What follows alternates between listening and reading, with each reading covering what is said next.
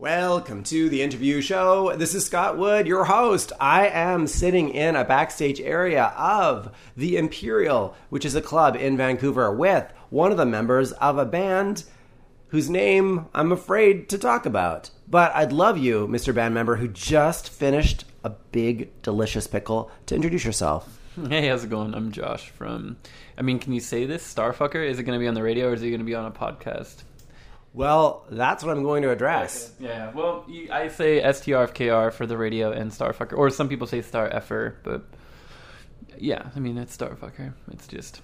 I was going to say, let's say you were in your hometown, Portland, on the local radio station. How would they talk about your band? I don't know. Everyone does it differently. I think we try to tell people to say STRFKR. It's just. That's what, you know, that's the kind of acronym we use right now. So it's. But a lot of people still do their own weird thing. Star Effer, Star Faker, or whatever, which always sounds silly. The whole thing is silly, though, so whatever. It's unavoidable. Silliness. So for the podcast, I'm going to say Starfucker, but for the radio show, I'm going to say STRFKR, or I think I like Star Effer. That works for me. Yeah, yeah. Yeah, whatever you like. All right, but what would you like, Josh? Uh, Starfucker is what I would like, but I, you know, there's rules in place against it, I guess. So. Here we are. We're getting angry letters from parents, like ripping down our signs and stuff for a show. So this is why we had to, and like angry emails written to venues who were putting our na- full name up on. That's why we like switched to the abbreviated version. It's 2017, and that's still an issue. Yeah, dude, you're telling me, man. There's a lot of stuff I feel that way about, though. So I can't believe the political state of my country right now. That a lot of things are still an issue in this at this point in time. So, but here we are in the weirdo world. All right, well, I'm glad that at least we figured out how to say the name. First, I want to ask, how was that pickle? It was okay. I'm not a pickle guy. I just needed a snack, and it was there. So, you know, I don't know. Pickles are alright. When I met you, there was a table with a spread, and there was a lot of stuff on that spread. And I said, Josh, this might be a longer interview, so you may want to take more than just a pickle. And you said, no. Why? I don't know. I'm not hungry yet. I'm gonna go. I want to save my hunger for something. I'm in Vancouver. There's lots of good restaurants in this neighborhood. I want to save it for something worthy. You know, some Chinese food or something. The uh, club, the guys running the club, seems to have some good suggestions. So. So, how about we play a track? I'm going to play Open Your Eyes off your record, Being No One and Going Nowhere. I'd love you to describe this song as if you were talking to somebody who'd never heard of your band before. Well, it's a song off the newest record, and it's actually kind of an old song that I re dug out of my little collections of demos and added more to it and finished it up. And uh, yeah, I think it's became ended up being one of the I don't know more popular songs on the new album. And uh, there's a pretty great video for it that some friends did about aliens trying to take over the world. And uh, it's filmed at our house in Joshua Tree where I wrote and recorded most of the album and out in the middle of nowhere in the desert. So, yeah, take a listen.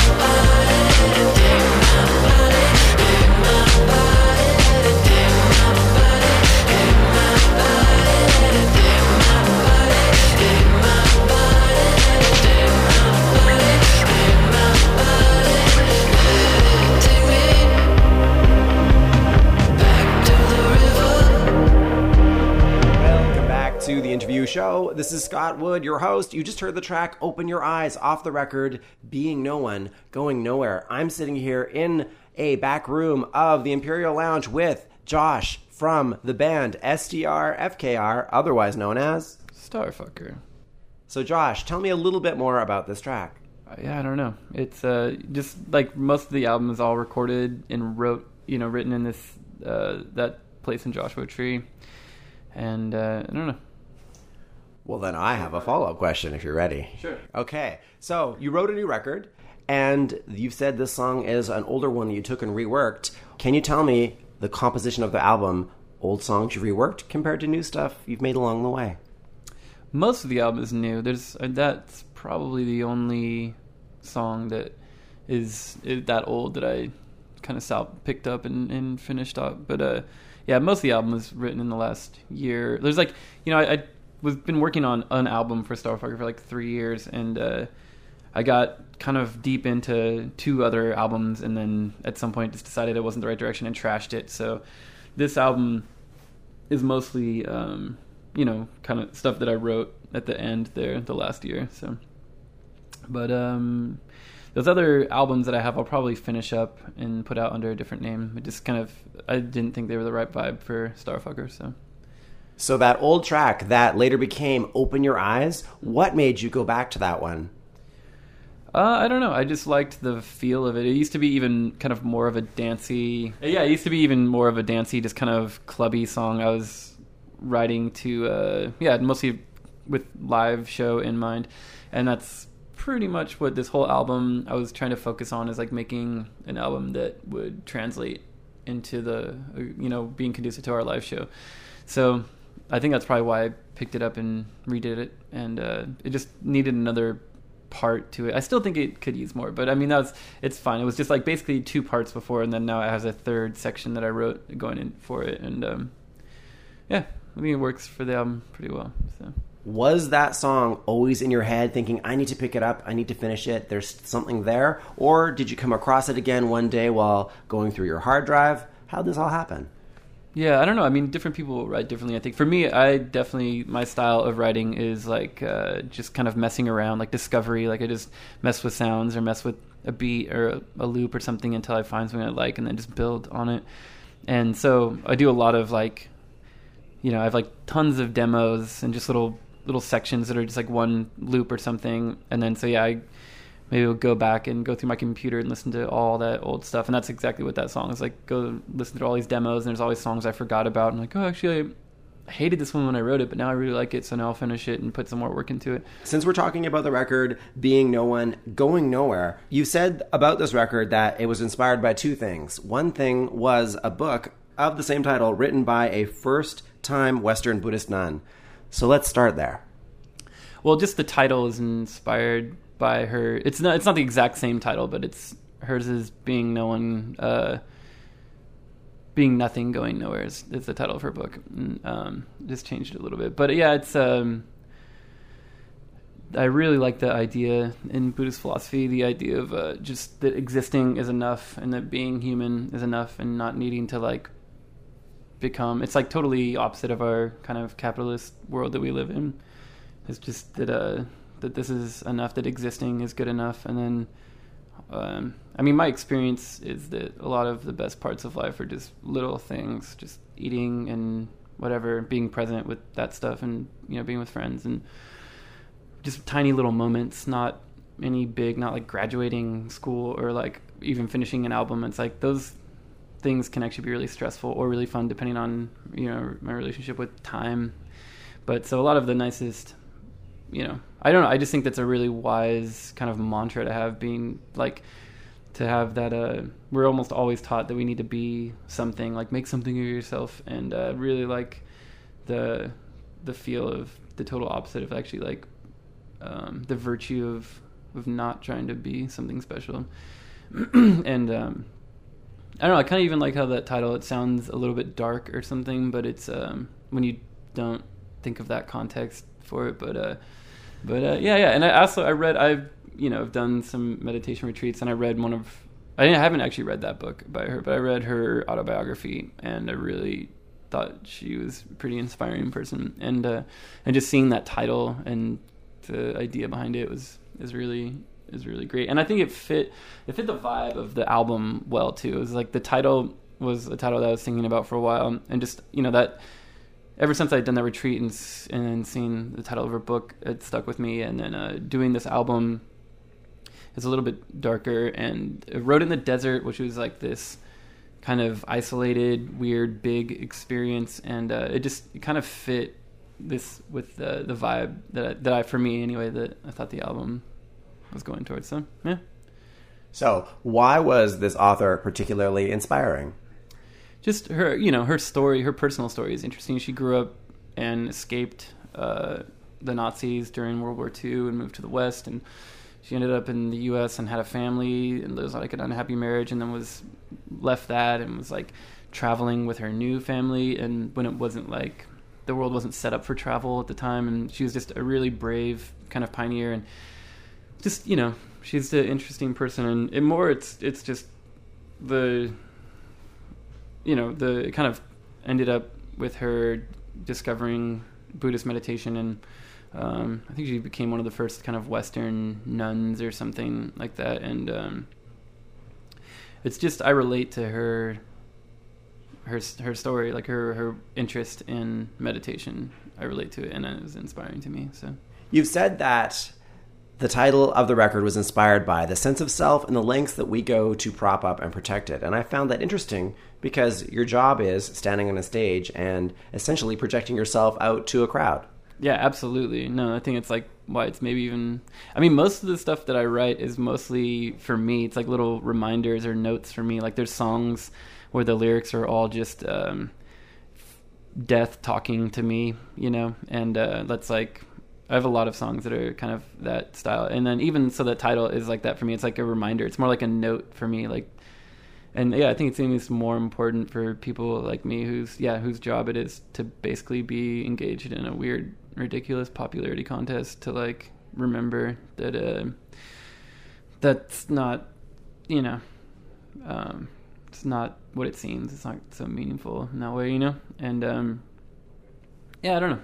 Yeah, so yeah, it's a good it's a good reminder for me, and it is like exactly weird because of that, like what you're saying. So, can you tell me about a small way that's changed the way you live your life?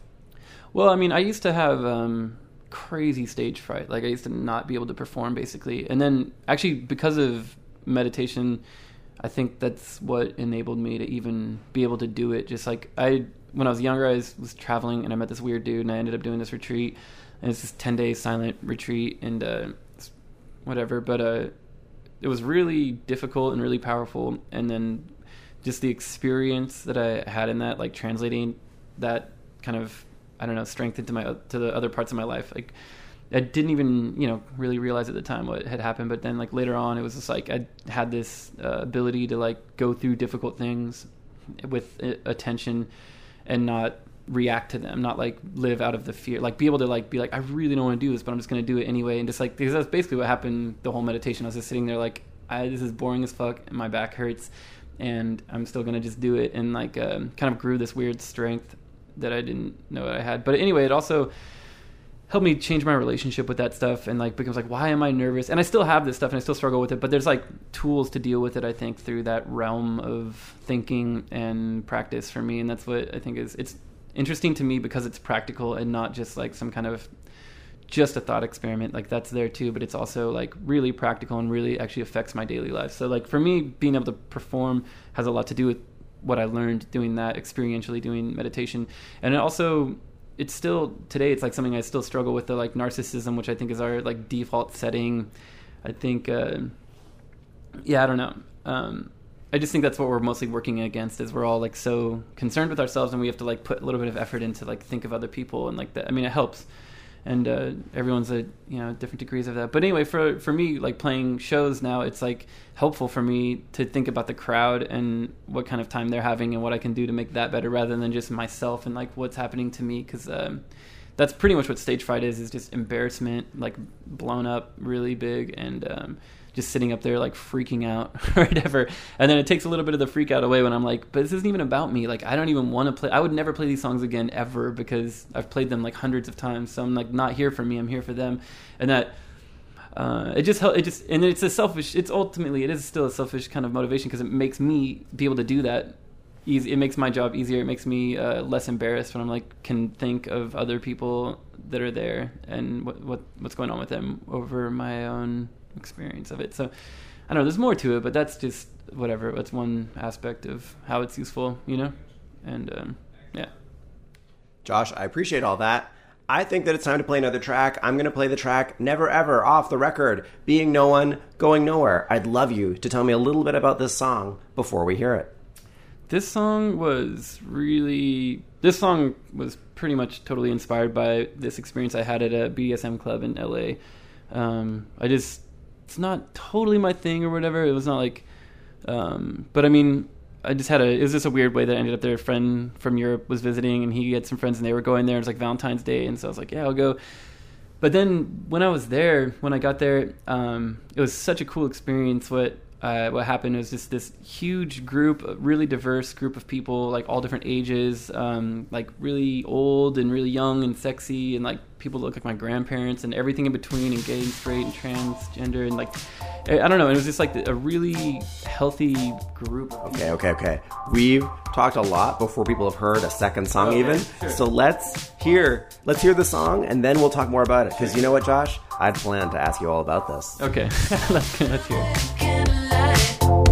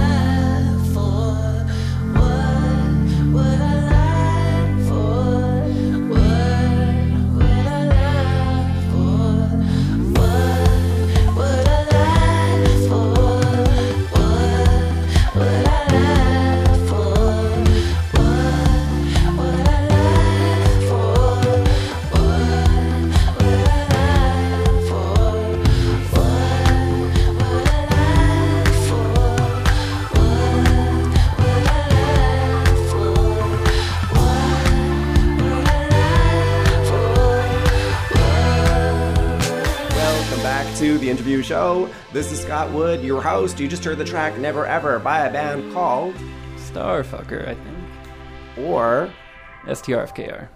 And that was Josh educating me on the name. Never ever off the record, being no one, going nowhere. Now, earlier in the interview, I was talking about how the current record was influenced or inspired by two things. One of them was a book by the first Western Buddhist nun. The second thing, as Josh just admitted, was by when he went to a BDSM club on Valentine's Day. So, first, Josh, I want you to set the scene. yeah, starting to go back to where I was. Yeah, it's a. so yeah, I'd never done something like that before, and uh, was obviously open to it. My friend invited me, ended up there, and uh, didn't know what to expect. And I'm sure a lot of people have not actually been to one and have thought about it, so they're going to be like, Josh, tell me Yeah. what I can expect. yeah, I was really surprised by the diversity first of all, and uh, the openness. Like it felt so non-judgmental, which was a really cool experience and it was social like i've never had a social sexual situation like this that felt really healthy like there was like strict boundaries there was no alcohol and no like penetrative sex i guess was the two rules that this club had and um but they, you know, they were also a community. Like a lot of these people knew each other already, and they just like have other parties and stuff. This was just like a big one because it was Valentine's Day, and uh, but they were super open and down to like like there's a little kitchen in the back, and people were talking and telling their experiences about um, why they do it, what like what's great about it for them.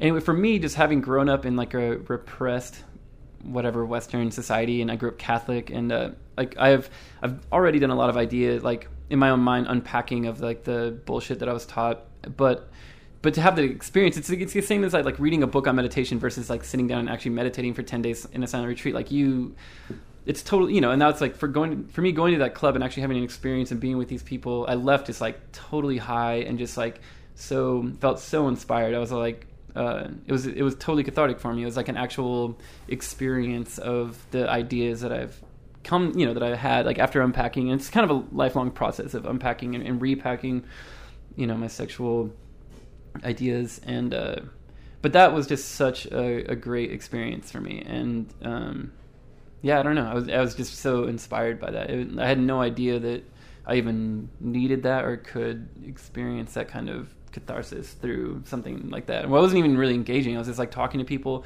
and watching, but even just being there and not feeling embarrassed to be there to watch these things and uh, and just going through whatever you know. There's so much shame around sex in our culture, and uh, even if you don't grow up Catholic, it's just it's in our culture. Like it's it's in your face, used to sell things, but it's also like this weird fucked up thing where it's like don't, but don't do it, don't explore it, don't like. So it's a, it's a strange thing. So for me, it was really powerful, and it's kind of I don't know. It was it was a neat thing to to like have a, a social experience like that with people and to feel yeah. So so it was felt so healthy and so lack of judgment was really really new for me and uh, it kind of even I guess with the name the being no one going nowhere it kind of tied into that for me because of the uh, there's a you know there's like a an ego shrinking I think that can happen in BDSM where you're just and you're just present and you're just there with nothing and nothing else is uh, going on. Like if you you know actually engaging in it or something and you're tied up and uh, I think everything can kind of disappear and it's yourself shrinks to this moment and it's it's similar to uh, I mean anything can can be that so but I had an, you know that experience so it was yeah You said earlier in the interview that that wasn't your scene, but would you go back? Yeah, I actually did go back, and uh, I brought my girlfriend that time, and um, I was like, "This is an amazing thing. We have to go." She was like out of town when I went, and uh, I got home and told her about it. But I was like, "We have to go back. You have to see this." So, and I think we would go back, and I think there's more exploring to be done for me in that realm. But uh, yeah, it's not. I don't know. I don't know exactly what uh, that will look like, but just there's still there's more unpacking and more like trying uh, in these weirder realms. And um, but you know, I'm a big you know I don't know. I'm a big fan of Dan Savage. I listen to his podcast a lot, and that's like I mean that helped me become more comfortable with who I am, and um, I think he's really great for that. And uh, I mean, I just you know, there's it's it's just so, it's it's such a shame that sex is so often has so much uh, you know shame tied to it. It's just it's such a fundamental good part of what we are and what being a human is, and uh, you know just the full rainbow of that. It just should be even I don't know. Yeah, I just I could go on about that, but I. But these are, these are just my ideas, and to have an experience in person like that was really nice and a social setting like that. So Do you think that artists have a responsibility to push themselves outside of their comfort zones? I don't know. I don't know what artists' responsibilities are, but I mean, I've. Do you think do you think you, Josh, as an Yeah. artist, has a responsibility to push himself outside his comfort zone? Yeah, for sure. I yeah, just as a person, I do think that's something I value and want. I mean, I think it's along with uh, narcissism being our default setting. I think as a as a species, I also think that comfort is our default goal that we have to work against and fight against all the time. So. Um, it wasn't, yeah, like going to that wasn't comfortable, but that's always where good things happen is out of that, you know, when you're not trying to be comfortable. I mean, it's nice to sit home and watch Netflix sometimes too. There's nothing wrong with that, but you know, I didn't. It's not often so inspiring of an experience, but You can't watch Netflix every night. exactly. Say an artist comes to you, they're thinking about exploring this type of realm. What would you say to him or her to make that first step? I don't know. I mean, I I recommend the Savage Love podcast to a lot of people. Actually, I mean, even my dad, you know, listens to it, and he grew up really re- in a really rep- repressed household. But uh, I think, yeah, there's, I mean, we all have unpacking to do in there, and we all have room to grow in that arena. And yeah, I don't know. I would definitely recommend going to a club too. I think that's a funny. It's like I don't know. It's a funny thing. I I've heard Sav, you know Dan Savage talk about it that uh, in that group, there's actually like usually way more defined and healthy boundaries actually, and it seemed totally to be the case, and it was really, really comfortable, uh, surprisingly comfortable, and, and just such a cool vibe. I don't know. It's hard to explain. So yeah, I would definitely recommend that to somebody. Yeah. Did you have to psych yourself up to go? You seem a little tightly wound sometimes. yeah, no, I am. I mean, you know, no, I don't know. There's just, I was just like, whatever. I'm gonna, I want to do something. So it's just, it's just like I have moods. I'm like introvert and weird sometimes, and then I can just like have a mood where I just go out and um, we'll try whatever. Like even doing that 10 day retreat was just like a weird thing. I was like, all right, yeah, I'll just go sign up for a fucking 10 day silent retreat that I don't know anything about. It's kind of the same thing about going to this club, but yeah. All right, I think that it's time to play another track. I'm going to play While I'm Alive. That's off the Miracle Mile record. So I'd love you to tell me a little bit about this song before we hear it. Um, yeah, that Shawn has a. That song was written basically on based on Shawn's tattoo. Shawn's the bass player who's not here, but he's uh, yeah. And it was just I like the idea of uh, like For people who don't know, describe Shawn in a sentence. I don't know. he's uh, I don't know. He's a really important part of this project, and never we wouldn't. I mean, even though I'm the main songwriter, the other Shawn and Keil, who are the other guys in this band that have been with me since the beginning, like it wouldn't couldn't exist without them, and it's very much. I don't know. There's a lot that they have. Josh, I have to rephrase then. Yeah. Describe your friend Shawn to someone who wants to know what he's like. he's uh I don't know, he's he's like the dad of the group kind of. He's really into disc golf, which is a funny rising sport. We have some fans that are really into it too, which is really funny, such a strange That sounds very dad like. Yeah, totally. I'm good at that. He's a, I hope he's a dad someday, be a good dad. So we're going to hear the song While I'm Alive. So why don't you tell me what his tattoo looks like and then we'll hear the track. Uh his tattoo just it says live while you're alive. And so that's that's where the that's where the name came from.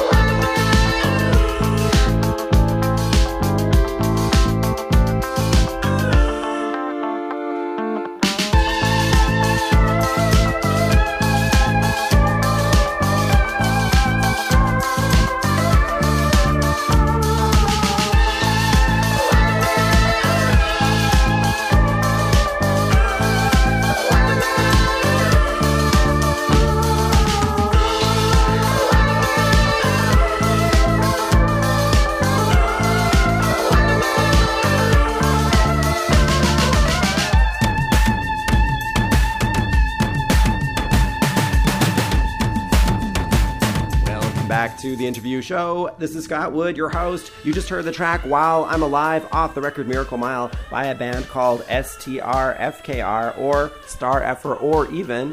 Starfucker. And I'm talking to Josh from the band. We were just talking about the song, but I'd like to hear a little bit more. How did this band member's tattoo inspire the track? Well, a lot of the songs on that album, and actually both the album, that album, Miracle Mile, and the album before it, Reptilians, were both kind of written uh, in this period where I was really into thinking about death and how that changes, you know, in relationship with how you can engage with life when like thinking about death almost too much. Um, the fact that we're gonna die. So like, I mean, that tattoo it's pretty self-explanatory, but uh, um, yeah, it's just you know, like I said, a lot of my songs too are kind of like mental post-it notes to myself, like things that I want to like remember to like, and even that song, it's like I'll be on stage singing it for the fucking hundredth time on a tour or something, and just be like, oh well, you know, there I could like I actually am kind of checking out right now a little bit. It's like brings a little bit of awareness to myself, and I'm like, oh, I could engage, like be here, be with this. This is like, this is life right now instead of like, whatever, worrying about not being able to hear my guitar or something. You know what I mean? Whatever it is, but um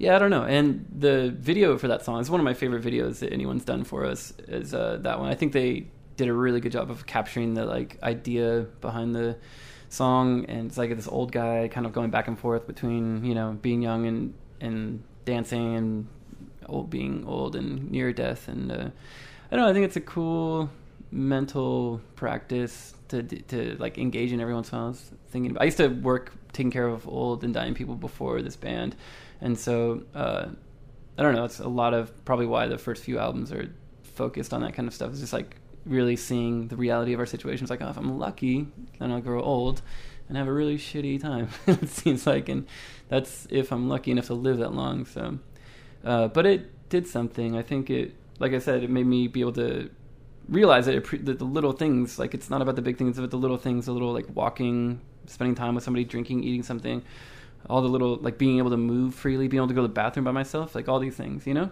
that are, uh, yeah, those are the good things. They definitely are. I have a friend who used to work in an old folks' home, and he used to tell me the strangest stories. Do you have one you can share with me?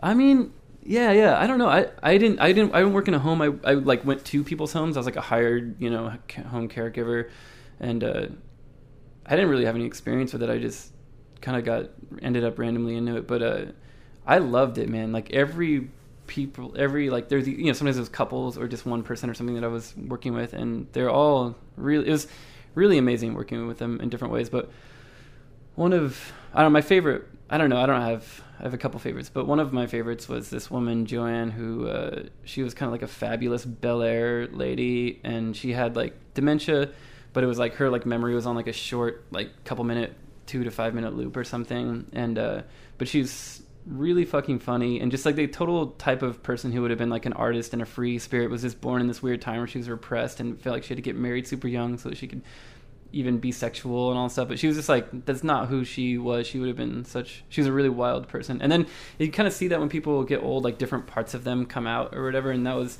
something that I, I loved hanging out with her. She's fucking crazy in a great way. She would just say crazy shit to people. If she thought a guy was attractive, she'd just be like hitting on her doctor, hitting on whoever. And she was really fun. Like I felt like we were actually friends. Like I would just take, I'd basically just go and get her and take her and you know have the same conversation over and over again, but just like do fun things with her or whatever. And um, trying to one time she she told this.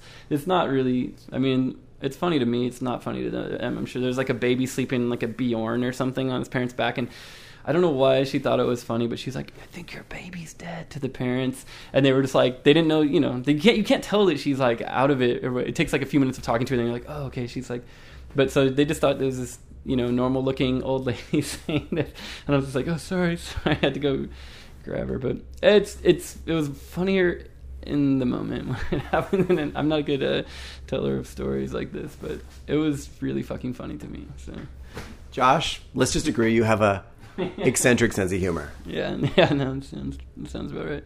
So I was reading up on you before this interview, and you've said it in a lot of interviews that your mom was a fag hag. For people who don't know, what's that? Just uh, pretty much all of her friends are gay men, and that's yeah. I don't know. That's uh, I don't I don't really know what that means either. She doesn't like it when I say that, so I probably won't say it anymore. But How would she describe herself? I don't know.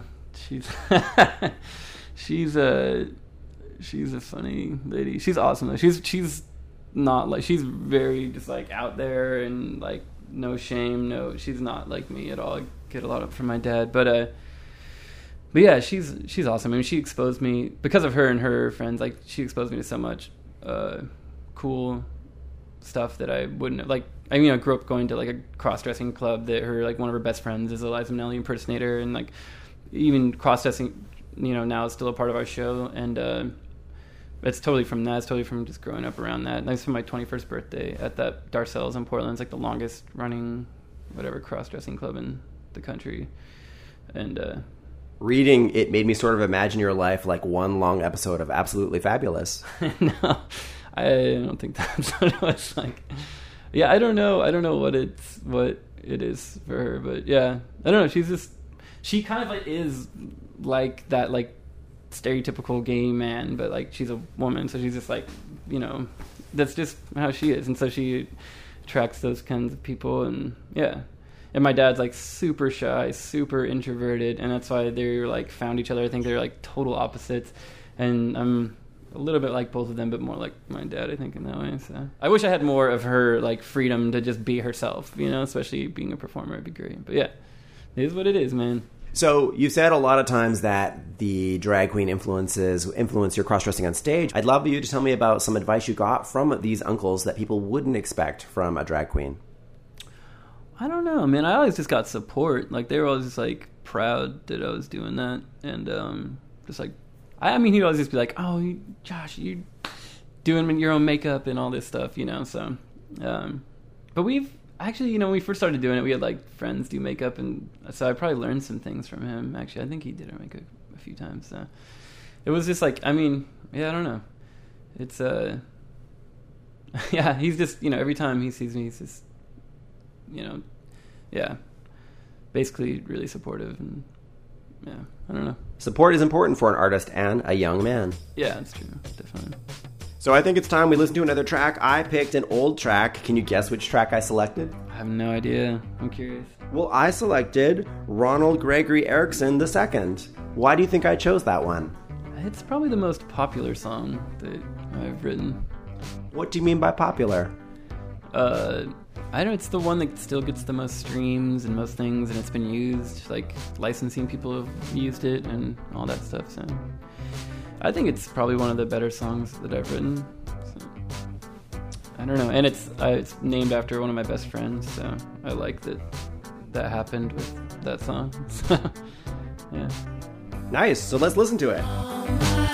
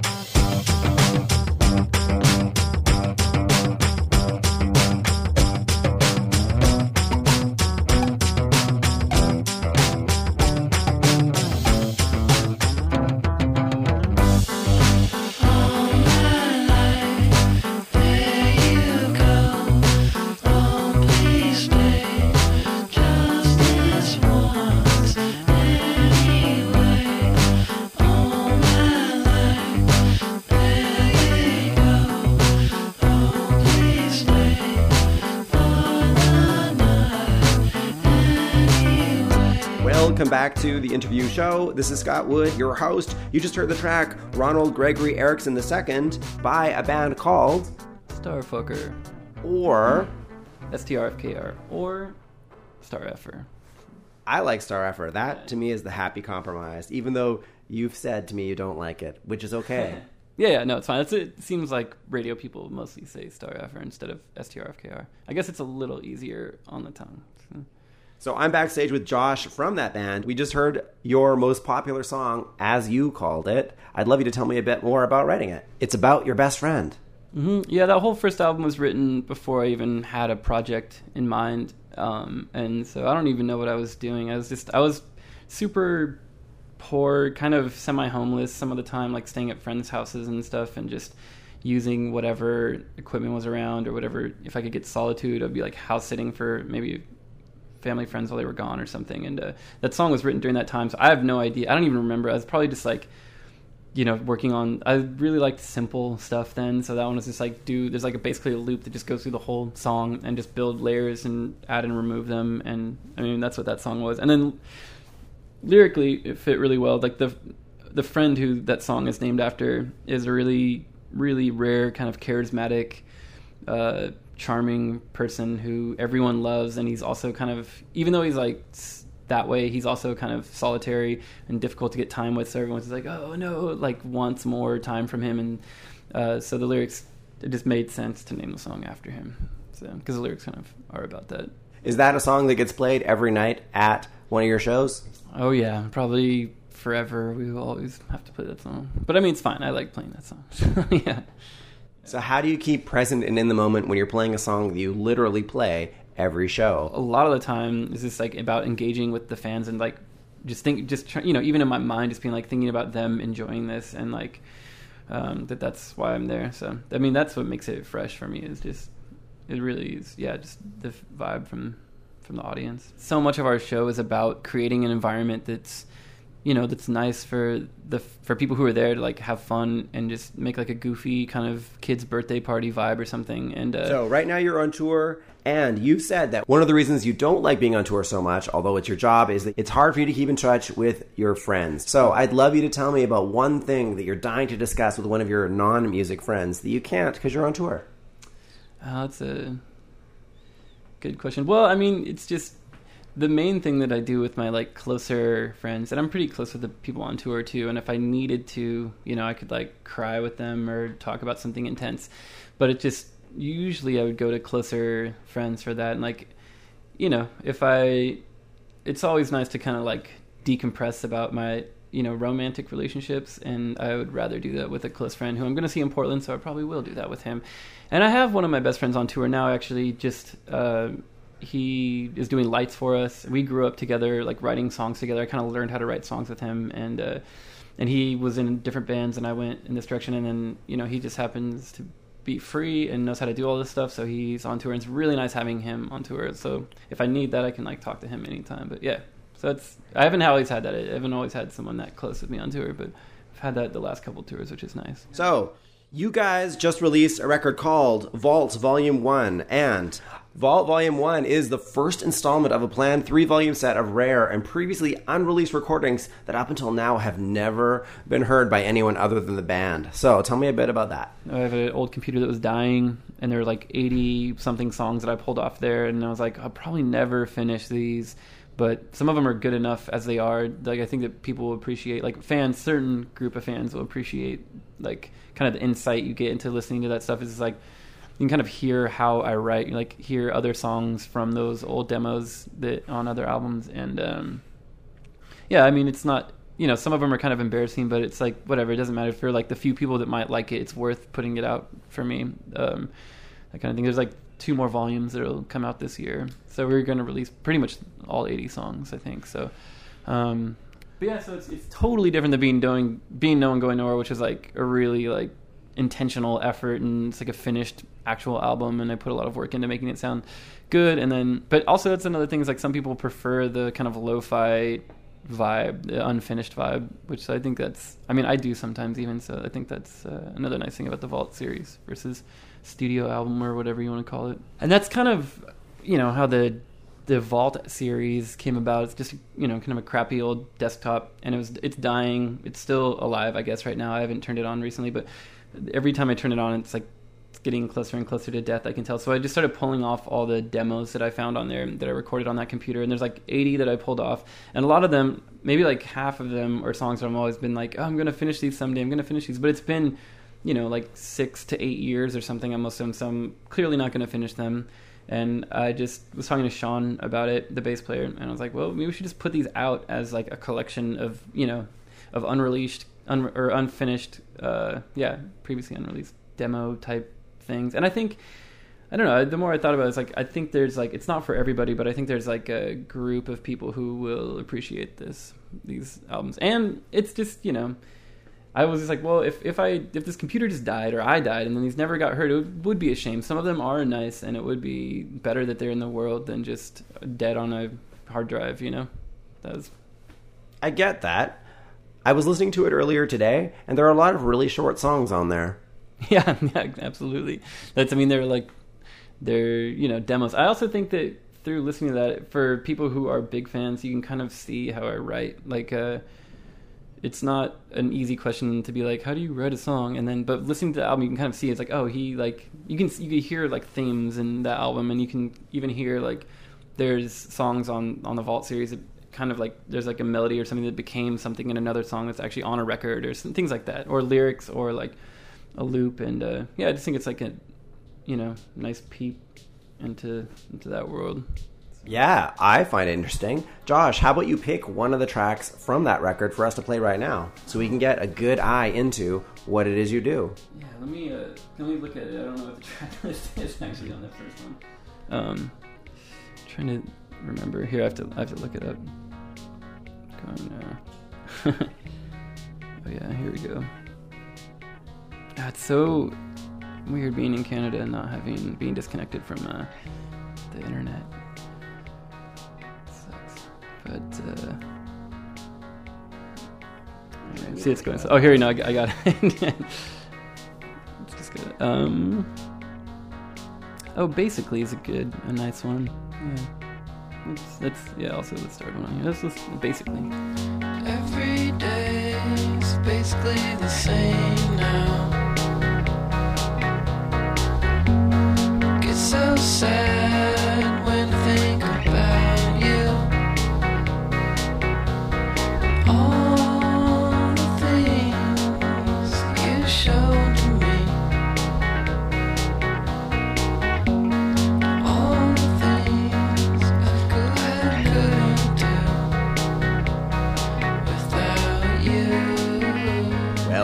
to the interview show. This is Scott Wood, your host. You just heard basically off Vault Volume 1 by the band STR, FKR, Star Effer, or.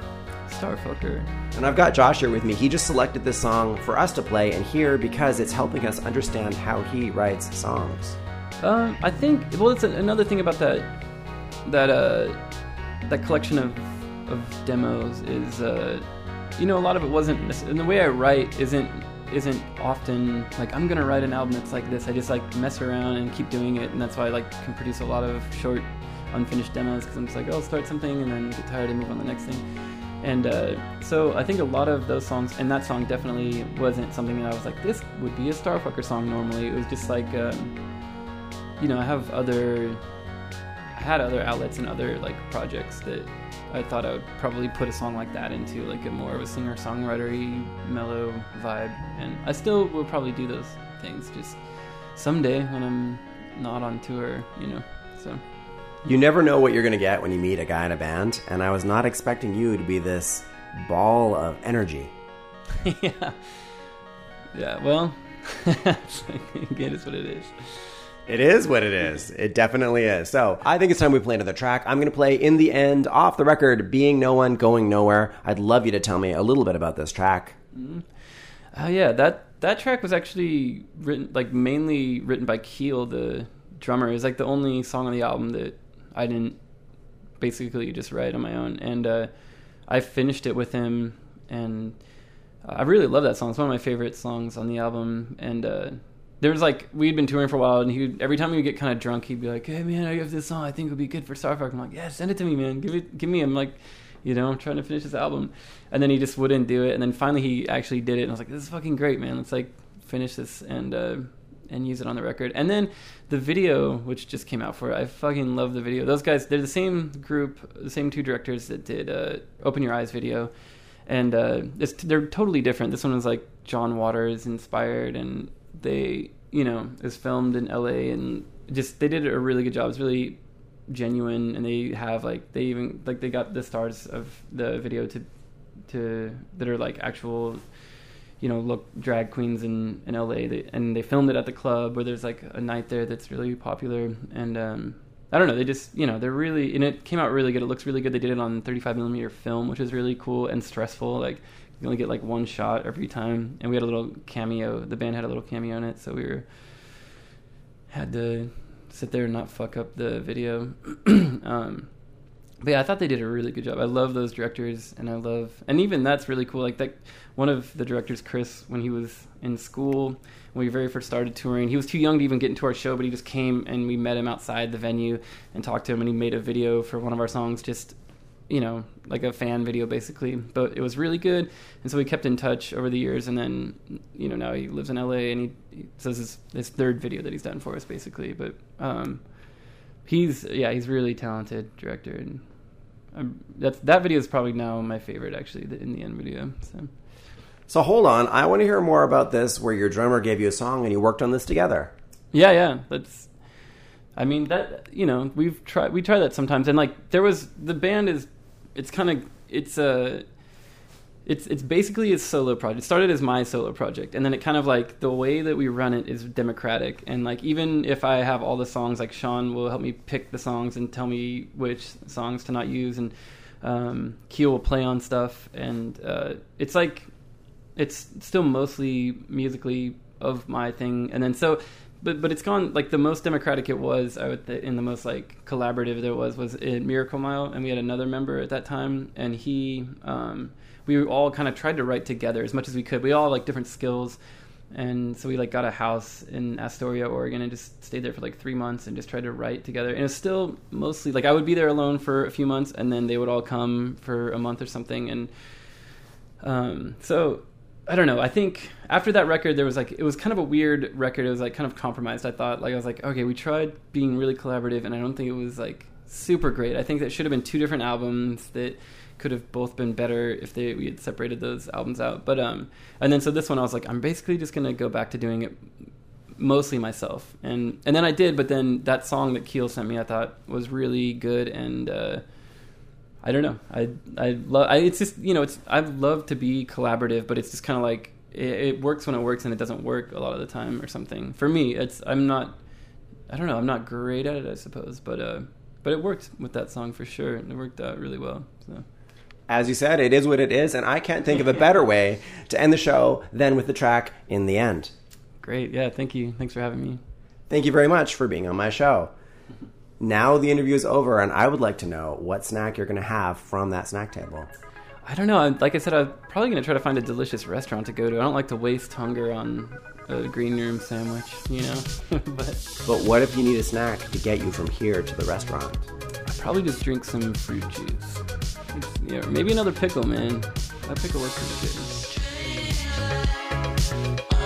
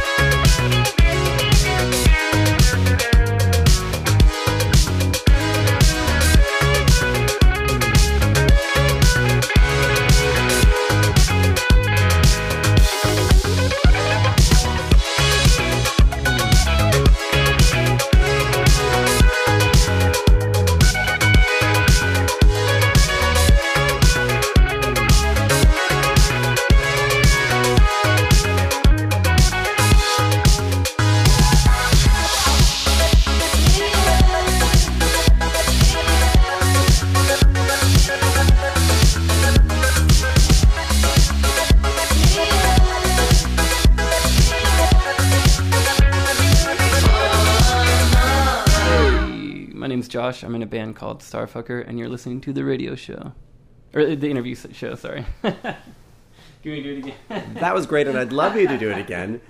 But most of all, what I was disappointed in was the hey. yeah, yeah, yeah. No, totally. It sounded like I had just gotten some big guy with muscles to punch you in the gut. Yeah. All right. honestly. I so don't have a radio voice. I usually have Keil do this because his voice sounds really good recorded talking. But um, anyway, hey, I'm Josh from the band called Starfucker. Yeah, you're listening to the interview show.